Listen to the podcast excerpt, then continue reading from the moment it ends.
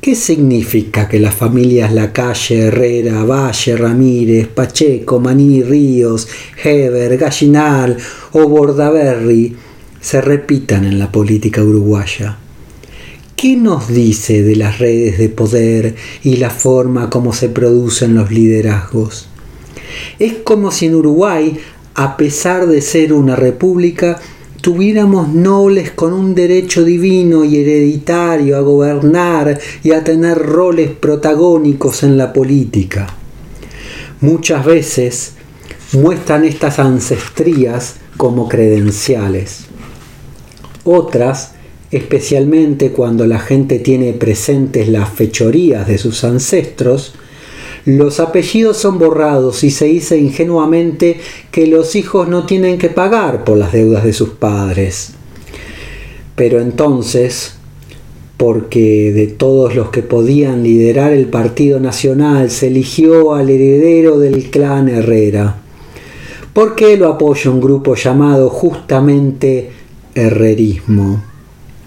Herrera luchó en las revoluciones de 1897 y 1904 y la mitología cuenta que en sus conversaciones con aquel gran caudillo que fue Aparicio Sarabia, el hombre que levantó multitudes en pro de un ideal que siempre fue romántico, pero que gracias a él tenemos la realidad de nuestra capacidad cívica, adquirió Herrera la facultad de saber atraer y conquistar a las personas sin que ellas mismas se den cuenta, como lo sigue haciendo a través de su vida en que enormes masas, al solo conjuro mágico de su presencia, enloquecen, vivándolo y reconociéndolo como el gran caudillo y conductor del partido.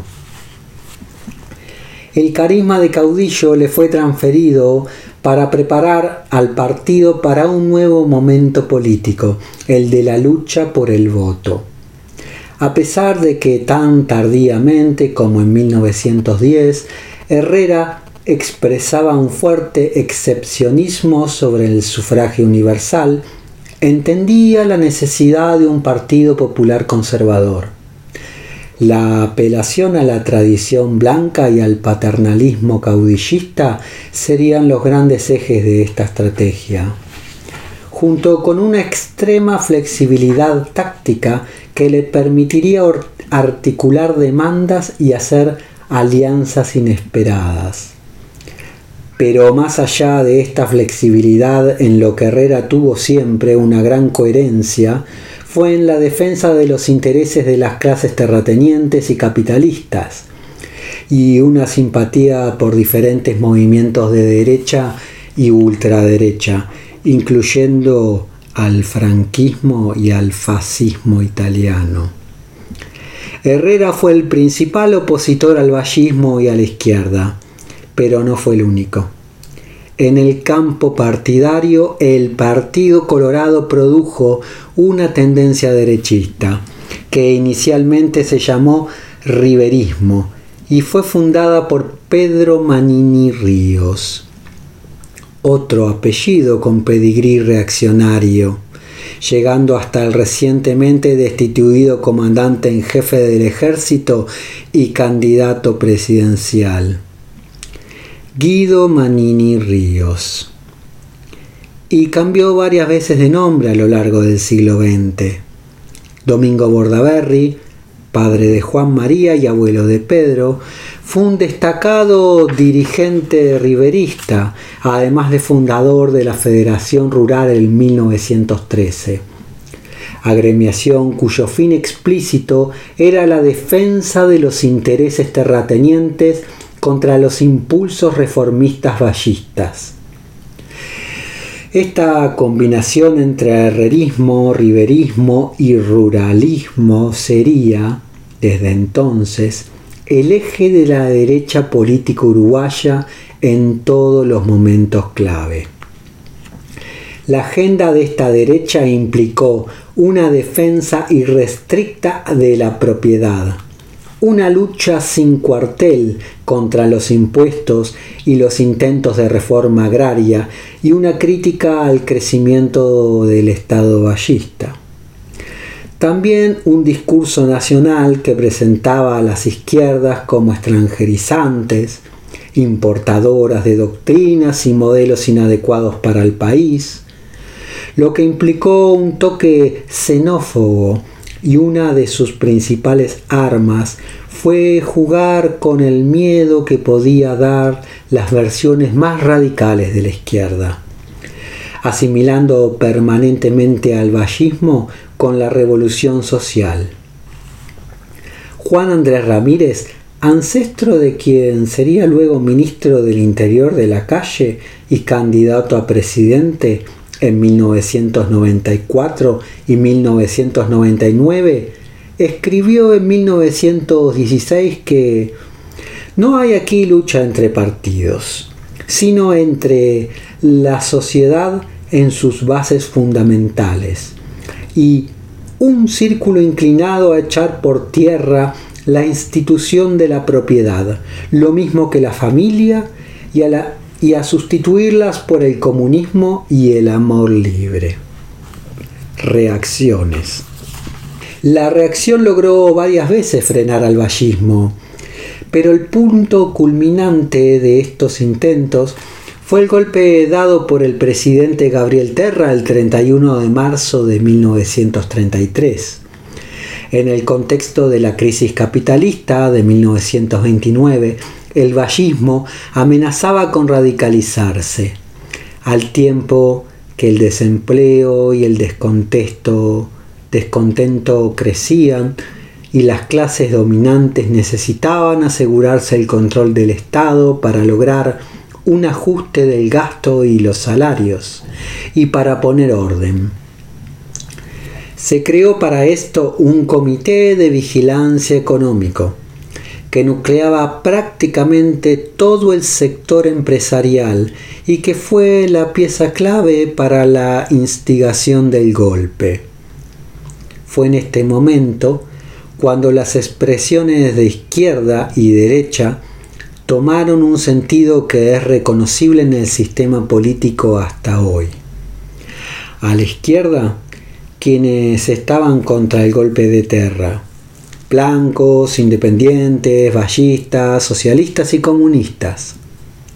A la derecha, quienes estaban a favor, herreristas y riveristas.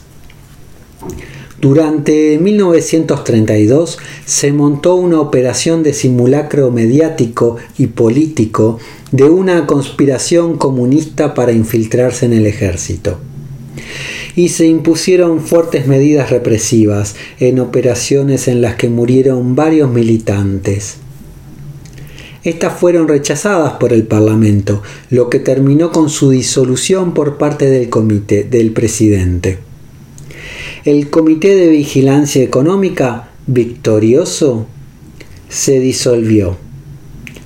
Terra, que había sido electo por el vallismo, se recostó sobre el riverismo y el herrerismo para gobernar. El golpe motivó el suicidio del dirigente vallista Baltasar Brum y asesinó en una manifestación al militante vallista Julio César Grauert además de torturar a otros tantos. Alfredo Valdomir, sucesor de Terra, desmanteló el régimen terrista y dio paso a una restauración vallista y a una época que, bajo Luis Valle, sería recordada como de un esplendor que en verdad era superficial y pasajero. La burocratización y la corrupción habían carcomido al vallismo y pronto llegaría un prolongado estancamiento económico que el vallismo ya no podría revertir. La agitación obrera, mientras tanto, reafirmaba su independencia política y era duramente reprimida, incluso durante esta supuesta época dorada la represión policial terminó más de una vez con muertos y en más de una ocasión militares y marineros intervinieron en la represión a los trabajadores. Por ejemplo, en los conflictos portuarios de 1946 y 1949. Se usaron en este periodo más de una vez las medidas prontas de seguridad para este propósito, a menudo con argumentos anticomunistas. También existieron torturas mucho antes del pachequismo. Es que la Guerra Fría comenzaba a arreciar y Estados Unidos sustituía a Gran Bretaña como potencia dominante en esta parte del mundo. 1958 fue un año clave en la historia del Uruguay, ya que ocurrió la que probablemente haya sido la mayor victoria electoral de la derecha en la historia el protagonismo de esta victoria fue Benito Nardone, apodado Chicotazo, una pintoresca figura mediática que creó el movimiento ruralista, el cual se alió al herrerismo y esto lo llevó a su primera victoria electoral. Nardone se había ganado una gran masa de seguidores entre los pequeños productores rurales quienes hacían comentarios, primero económicos y luego políticos, cada vez más estridentes desde el diario rural y radio rural. Estos medios eran propiedad de su padrino político, Domingo Bordaberry. Nardone denunciaba a Montevideo como una ciudad de perdición que vampirizaba el campo y jugaba una carta nacionalista. Al hablar como la gente del campo, a pesar de ser montevideano, denunciaba una conspiración para subordinar a Uruguay al comunismo internacional, de la que el vallismo era por supuesto parte al mismo tiempo que denunciaba su complicidad con el capital financiero. No fue la última vez que la derecha haría estos intentos demagógicos de correr por la izquierda. Nardone, por cierto, era agente de la CIA. La época de su ascenso y del primer colegiado blanco fue un momento de intensa actividad propagandística reaccionaria. Aparecieron organizaciones anticomunistas como Alerta, Asociación para la Lucha Ejecutiva y Repudio de los Totalitarismos de América, MEDL, Movimiento Estudiantil para la Defensa de la Libertad, y otros que nucleaban a sectores reaccionarios cercanos a intereses estadounidenses y atacaban a organizaciones estudiantiles, sindicales y de izquierda. Estas instituciones promovían un liberalismo crecientemente derechizado y eran el comienzo de la construcción de la trama autoritaria que, avanzados los 60, terminaría por cuajar, cuajar en el pachequismo y la dictadura. Al mismo tiempo que la movilización social y sindical se calentaba y avanzaba la crisis económica y política de los 60 comenzaban a aparecer organizaciones armadas de izquierda. Al mismo tiempo que se lograba la unidad del movimiento de trabajadores, la derecha también se radicalizaba y se ponía violenta. En 1962, Soledad Barret, militante de izquierda de 17 años, fue secuestrada por nazis que grabaron esvásticas en sus muslos con una navaja. Grupos paramilitares y parapoliciales surgirían con cada vez más fuerza, al ritmo que se intensificaba la represión contra la izquierda. En 1970 nacería la JUP, Juventud Uruguaya de Pie, que conformaría un ambiente ultraderechista, integrado por otras organizaciones como Tradición, Familia y Propiedad y los Escuadrones de la Muerte. El clima en Uruguay al igual que en el resto de América Latina y buena parte del mundo, era revolucionario. El movimiento estudiantil estallaba, los trabajadores intensificaban sus acciones, los intelectuales profundizaban la crítica y la guerrilla llevaba adelante acciones cada vez más audaces. A partir de 1968, con la asunción del Colorado Jorge Pacheco Areco, con la muerte de los mártires estudiantiles a manos de la represión, la generalización de la tortura y la permanencia de las medidas prontas de seguridad, comenzó un periodo de autoritarismo civil. Por supuesto, con apoyo explícito del sector empresarial, ampliamente representado en el gabinete de Pacheco. Pacheco intentó una reforma constitucional para reelegirse como presidente, pero no alcanzó suficientes votos. Sin embargo, sí logró que el candidato que representaba su tendencia, Juan María Bordaberry, resultara electo y continuara con la escalada represiva, que incluyó una declaración de un estado de guerra interno que tenía como justificación las acciones contra la guerrilla. Los militares tuvieron un rol cada vez más importante en la represión, que se fue trasladando en un rol político. En 1973 terminaron por disolver las cámaras y tomar el poder, y mantuvieron a Bordaberry como títere. Cuando los militares asumieron el poder, el MLNT, Movimiento de Liberación Nacional Tupamaros, ya estaba derrotado. El principal blanco de la dictadura, en cambio, fueron los partidos de izquierda, el movimiento obrero y la educación, que, como hoy, era vista por la derecha como un espacio de adoctrinamiento marxista.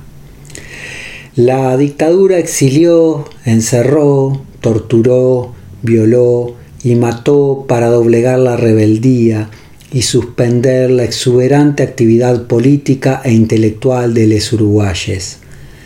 Por supuesto, con el apoyo del herredismo de la derecha colorada y de sectores empresariales que se vieron ampliamente recompensados con una fuerte reducción del salario y por lo tanto de los costos para los empresarios. ¿Cómo se justificó la dictadura? Como una defensa de la democracia, de la supremacía del Estado y del orden. Jorge Trócoli torturador condenado a cadena perpetua en Italia, escribió en 1996 un libro en el que explicaba sus razones.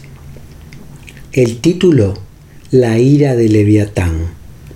Según Trócoli, el Estado estaba acorralado. Los políticos eran incapaces de defenderlo, y lo único que se mantenía en pie eran las Fuerzas Armadas. Las tácticas de la guerrilla hacían necesarias medidas extremas en un contexto en el que la información era vital, por lo que la tortura estaba justificada. Lo que fuera necesario para ganar la guerra estaba por arriba de cualquier otra consideración. En un libro plagado de mentiras, obscenidades y distorsiones típicas del discurso de la inteligencia militar, quizás la única verdad que se dice es la explicación de la lógica con la que los militares justificaban su accionar. No resulta menor que uno de los capítulos del libro se dedique a trazar una comparación entre los caudillos insurrectos del siglo XIX y los revolucionarios del tercer cuarto del siglo XX, y por lo tanto de los militares que combatieron a cada uno. La dictadura estaba allí para restaurar el orden, con un discurso que era profundamente moralizador, con una fijación en la sexualidad de las militantes mujeres y una especie de moral guerrera, al mismo tiempo civilizadora y completamente salvaje. Era absolutamente autoritaria y violenta y, sin embargo, presentada como defensa de los mejores valores occidentales y cristianos. Recordemos el significado de Occidente en la Guerra Fría. El discurso de la dictadura uruguaya, igual que el de la chilena y otras organizadas con apoyo estadounidense en el Plan Cóndor, fue el de la defensa de la democracia contra el totalitarismo. La dictadura intentó en 1980 imponer su proyecto político autoritario en nombre de la democracia y propuso en un plebiscito una nueva constitución que fue derrotada.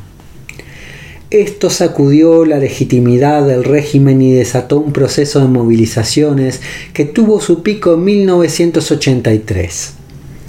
Comenzó así la transición a la democracia, que lejos de ser una revolución democrática fue un proceso fuertemente pautado en el que los militares mantuvieron el control.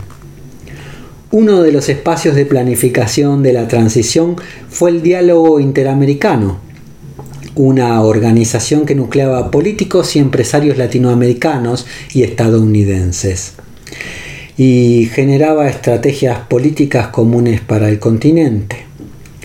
Julio María Sanguinetti y Enrique Iglesias, futuros presidente y canciller, participaban de esa institución. Estados Unidos quería transiciones ordenadas que implicaran acuerdos entre los blandos del régimen y los de la oposición, y en los que las nuevas democracias no se fueran de madre. El pacto sucedió en el Club Naval, en el que los militares, el Partido Colorado y el Frente Amplio aceptaron elecciones con los principales líderes opositores proscriptos el Partido Nacional se retiró de esas negociaciones. Es decir, quedaron inhabilitados todos los grandes líderes partidarios, salvo Sanguinetti, el preferido del régimen. Y volvemos al principio, al momento de Sanguinetti. Asumido en 1985, su apuesta fue siempre a ocupar el centro del espectro político. Su teoría sobre las razones del golpe era la de los dos demonios, es decir, la dictadura fue consecuencia de la lucha entre dos minorías antidemocráticas con el pueblo en el medio. Después de la dictadura, repitió el esquema. Primero, advirtió sobre el peligro de los radicales y de un nuevo golpe. Y luego se puso como el intermedio razonable entre el herrerismo y la izquierda.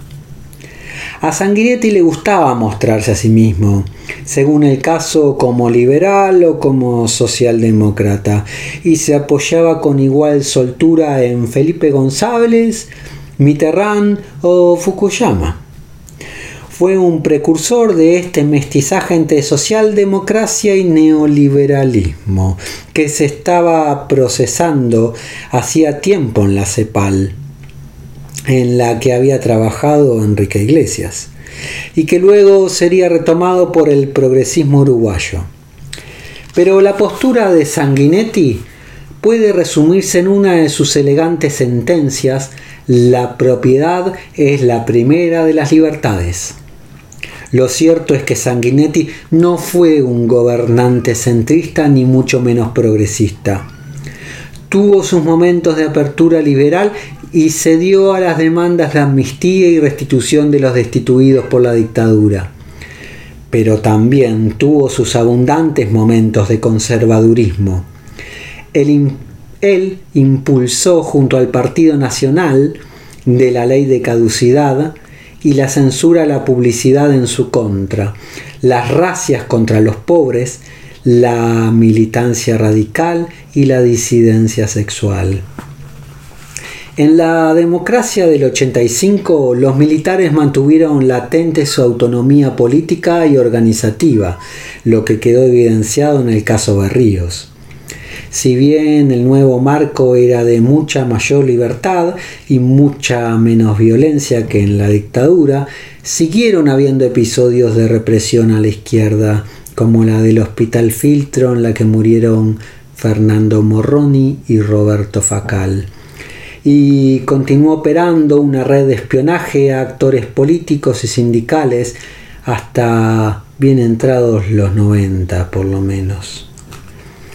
En estos años se hicieron importantes progresos democráticos, pero para cuando volvió la democracia, una parte importante del trabajo sucio de la dictadura ya estaba hecho.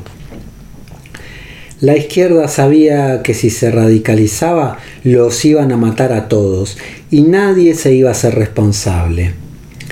Los lazos sociales ya estaban quebrados.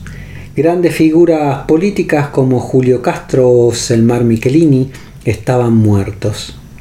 La dictadura no logró los objetivos hegemónicos que se propuso, pero fue una herramienta muy eficaz para la derecha uruguaya que sigue viva.